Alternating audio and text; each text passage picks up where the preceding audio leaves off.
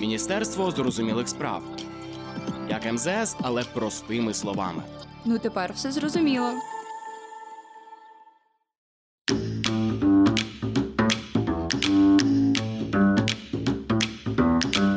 Всім привіт! Ви на каналі Міністерство зрозумілих справ. Мене звуть Марта Шаворовська, і я тут з новим епізодом рубрики Валер'янка. Послухай її і take it easy. МОЗ рекомендує українцям менше нервуватися, щоб берегти своє ментальне здоров'я. У цій рубриці у форматі Q&A ми спілкуємося з експертами про найгарячіші події світової політики. Короткі, але вичерпні відповіді на найважливіші питання. Ваша валер'янка в інфопросторі. Залізний купол дуже відома ізраїльська система протиповітряної оборони. З близько 90% ефективністю в очах багатьох вона є гарантом мирного неба. У світлі цього з 24 лютого у публічному просторі неодноразово звучали заклики передати цю систему ППО Україні. Але Ізраїль не спішив з такими рішеннями. Але нещодавно Єрусалим почав ділитися з Києвом розвідданими. А президент Зеленський заявив про позитивний тренд у взаєминах з Ізраїлем. В країні щойно завершилися п'яті парламентські вибори за три з половиною роки, і до влади повертається Бін'ямін Нетаньяху. Чому в Ізраїлі парад парламентських перевиборів? Які взаємини у Києва з Тель-Авівом зараз? Та чи чекати від Нетаньяху зброї та залізного купола? Розібратися в цьому нам допоможе Антон Ганоцький, аналітик з азійсько-тихоокеанського регіону аналітичного центру Адастра. П'яті прем'єрські вибори за три з половиною роки. Який політичний розклад в Ізраїлі та як Нетаньяху зміг знову повернутися до влади? Бен'ямін Нетаньяху, багаторічний прем'єр Ізраїлю, що почав втрачати прихильність населення у 2016-му. Його довге затяжне прем'єрство з 2009-го піднадоїло частині ізраїльтян. Невдоволення ж прем'єром підсилилося звинуваченням у корупції. Відтак Нетаньяху став менш популярним, але жоден з його конкурентів не зміг впевнено зайняти його місце лідера суспільних симпатій. А в ізраїльський парламент балотуються партії з максимально різних штибів: від ультраправих сіоністів до більш поміркованих партії руських емігрантів чи взагалі партії палестинців. Виходить, що сформувати монобільшість чи бодай двопартійну коаліцію ні в кого не вистачало рейтингу. А більш різношерстні коаліції були крихкими, якщо взагалі мали місце. А прикмета відсутності коаліції веде нікуди інакше як до нових виборів. Тріумф е, правоконсервативної коаліції на чолі з партією Лапід, колишнього прем'єр багаторічного прем'єр-міністра Язалю Беніміна Таньяху, говорить про те, що е, в ізраїльському суспільстві спостерігається ріст е, ультраконсервативних настроїв. В останню чергу причиною цього є загострення ізраїльсько-палестинського конфлікту та економічні невдачі е, ліволіберального уряду Бенета Лапіда. На останніх же п'ятих виборах Нетаньяху заколабився з ультраправою партією релігійний сіонізм. Політики попередніх урядів, що формувалися з більш поміркованих партій, щодо розв'язання питання західного берега річки Йордан, зазнали невдачі. І права коаліція на чолі з Нетаньяху здобула прихильність, зокрема і через радикальнішу позицію у ізраїльсько-палестинському конфлікті. Сам Нетаньяху виступає за підтримку жорсткої політики безпеки та збереження міцного військового контролю над окупованим західним берегом Йордану, який Ізраїль окупував ще у 1967-му. Хто такий Нетаньяху і чим запам'яталися його прем'єрства? Бенімін Нетаньяху – це мастодонт ізраїльської політики. Вперше він очолив уряд у далекому 1996 році. Тоді він виступав таким собі молодим прогресивним політиком з націоналістичними поглядами на деякі питання насамперед в ізраїльсько-палестинському конфлікті. Потім на 10 років політик зник з прем'єрських радарів, хоч і займав високі державницькі посади. У 2009-му ж великий камбек на 12 років. Його обирали знову і знову, адже в людей його врядування асоціювалося з могутністю Ізраїлю та економічною стабільністю. Він є прихильником прагматичного підходу до ведення зовнішньої та внутрішньої політики. Неодноразово за роки його прем'єрства відбувалися такі спалахи е, загострення між Ізраїлем та Палестиною. на що він, на чому, до речі, він е, тримає свій електорат, на чому він неодноразово отримує політичні бали. Взагалі, загалом, е, його прем'єрство це такий період е, стабільності, насамперед економічної та політичної стабільності в е, суспільно-політичному житті Ізраїлю. Для критиків же Нетаньяху є корупціонером та загрозою демократії, адже з 2016-го він знаходиться під слідством. Колеги прем'єра по коаліції зараз до слова пропонують змінити судову систему Ізраїлю так, щоб всі справи проти нього довелося закрити. Так, були там деякі проблеми з законом. Зараз щодо Беніміна Таньяху відкрито декілька кримінальних впроваджень, але. Е, вони перебувають на стадії розгляду, і чи матимуть вони якийсь е, розвиток, це покаже лише час. Але варто зараз вже повністю з 100% впевненістю стверджувати про те, що Бенімін Натаняху е, знову повертається на політичний олімп Ізраїлю. Які зараз взаємини України та Ізраїлю? Як Тель-Авів підтримує Київ після 24 лютого? Е, відносини між Україною та Ізраїлем важко охарактеризувати як стратегічне партнерство. До 24 лютого кооперація між Києвом та Єрусалимом е, розвивалася виключно у торгово-економічній сфері. А після початку російського повномасштабного вторгнення в Україну Ізраїль зайняв нейтральну позицію та закликав до дипломатичного вирішення конфлікту. Ізраїль відхрещується від надання військової допомоги Україні і антиросійських санкцій. Офіційний Тель-Авів поки обмежився тільки гуманітарною допомогою, та більш того, скасував безвізовий режим для українців та запровадив жорсткі квоти на в'їзд до Ізраїлю для українських біженців.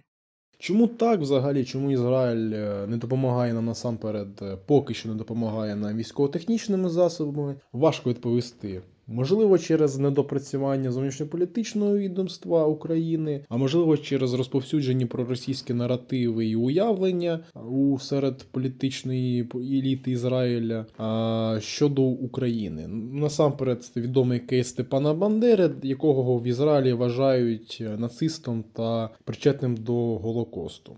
Можливо, також через те, що для Єрусалима важлива підтримка контактів з Москвою насамперед через Сирію, де між Ізраїлем та Російською Федерацією є такий консенсус або такі неофіційні домовленості про невтручання у справ одне одного. Тобто, і якщо Ізраїль е, якось наважиться там допомагати Україні, то це зруйнує з точки з точки зору Росії цей консенсус, що невигідно для Ізраїля. Якщо відверто, український уряд за 30 років незалежності робив недостатньо, щоб залучити симпатію Ізраїлю. В Ізраїлі майже немає українських змі, але повно російських. Проросійські наративи про нацистів в Україні, які винищували євреїв, глибоко вкорінилися в ізраїльському суспільстві. Це без сумнівів ускладнює діалог між Україною та Ізраїлем. Ще один історичний нюанс: Ізраїль зацікавлений у хороших взаєминах з Росією, адже державі загрожують проіранські формування у сусідніх Сирії та Лівані. Нагадаємо, що Іран відомий своїм антисіонізмом і намірами припинити існування єврейської держави. Зокрема, Тегеран підтримує терористичні угрупування, які регулярно атакують Ізраїль. Роль Росії в цій історії така: Росія, яка підтримує сирійський режим, обмежує антиізраїльську діяльність проіранських терористів у Сирії. Крім того, Тель-Авів побоюється, що зброя, яку він надасть Україні, через росіян може потрапити до рук іранців. І тоді ворогу відкриється таємниця передових військових технологій Ізраїлю. Чого чекати від прем'єра Нетаньяху в питанні україно-ізраїльських відносин та нашої воєнної підтримки?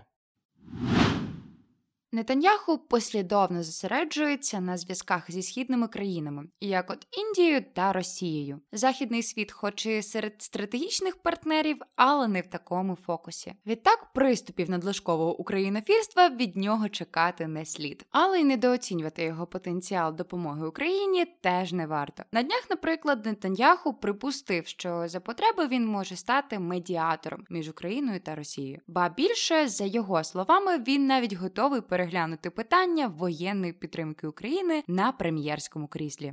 Щодо військово-технічної співпраці, можливі зрушення. От нещодавно з'явилася інформація про те, що Ізраїль розглядає можливість надати своє озброєння Україні через треті країни. Причина цього зростаюче російсько іранське співробітництво і новина про те, що Росія допомагає Ірану у розвитку ядерної програми. А ядерна програма Ірану це пряма загроза національній безпеці Ізраїлю і Ізраїлю і Єрусалиму нічого не залишається, як допомагати Україні в цьому плані, тому що Росія вийшла за всі рамки дозволено недозволено у відносинах з Ізраїлем.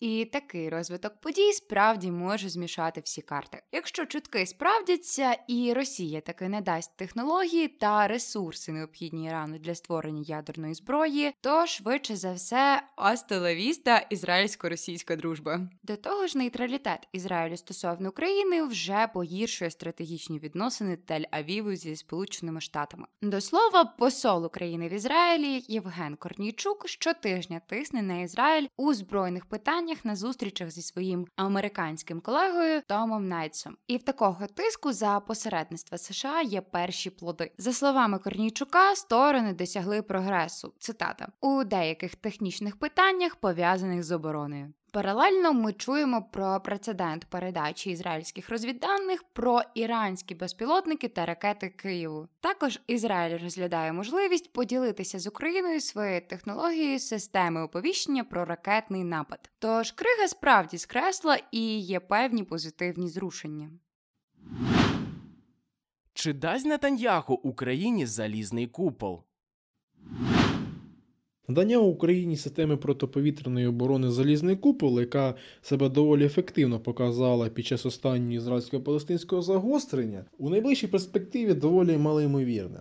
Для Києва взагалі зараз потрібно працювати над тим, щоб Ізраїль взагалі відкрив шанс, відкрив ту можливість е, постачання, хоча б най. Незначних, найменших, так би мовити, видів озброєння щоб взагалі розблокувати цю можливість, і тоді вже подалі е, у процесі вже розвитку, так би мовити, цієї кооперації, ми можемо вже говорити і про залізний купол.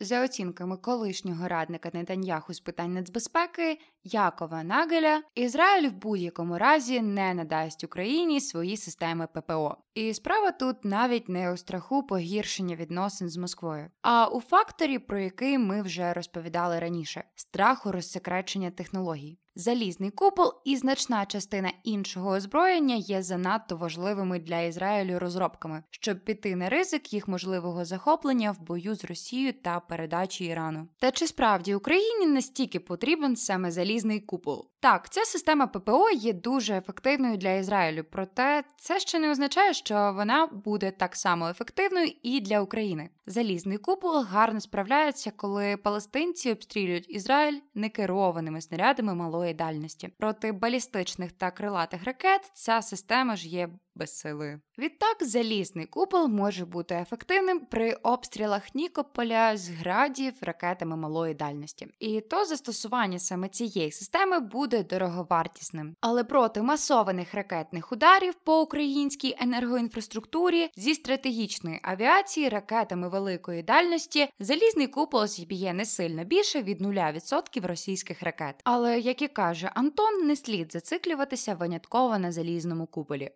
Розвіддані вже добре, а в перспективі на Тель-Авів можна продовжувати тиснути по різноманітним дипломатичних каналах, і, врешті-решт, ізраїльтяни можуть погодитися на передачу нам іншого озброєння. Наприклад, не такі секретні протитанкові ракетні комплекси Spike чи американська ППО Hawk, яка в контексті України є значно актуальнішою за залізний купол.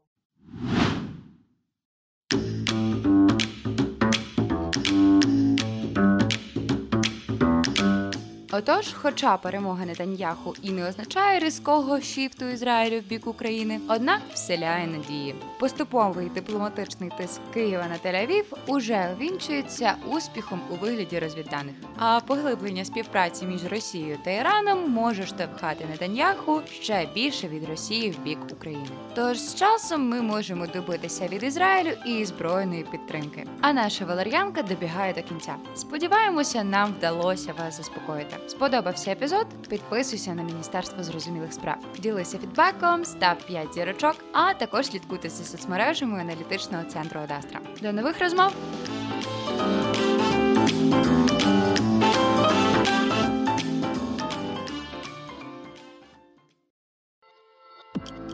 Міністерство зрозумілих справ. Як МЗС, але простими словами. Ну тепер все зрозуміло.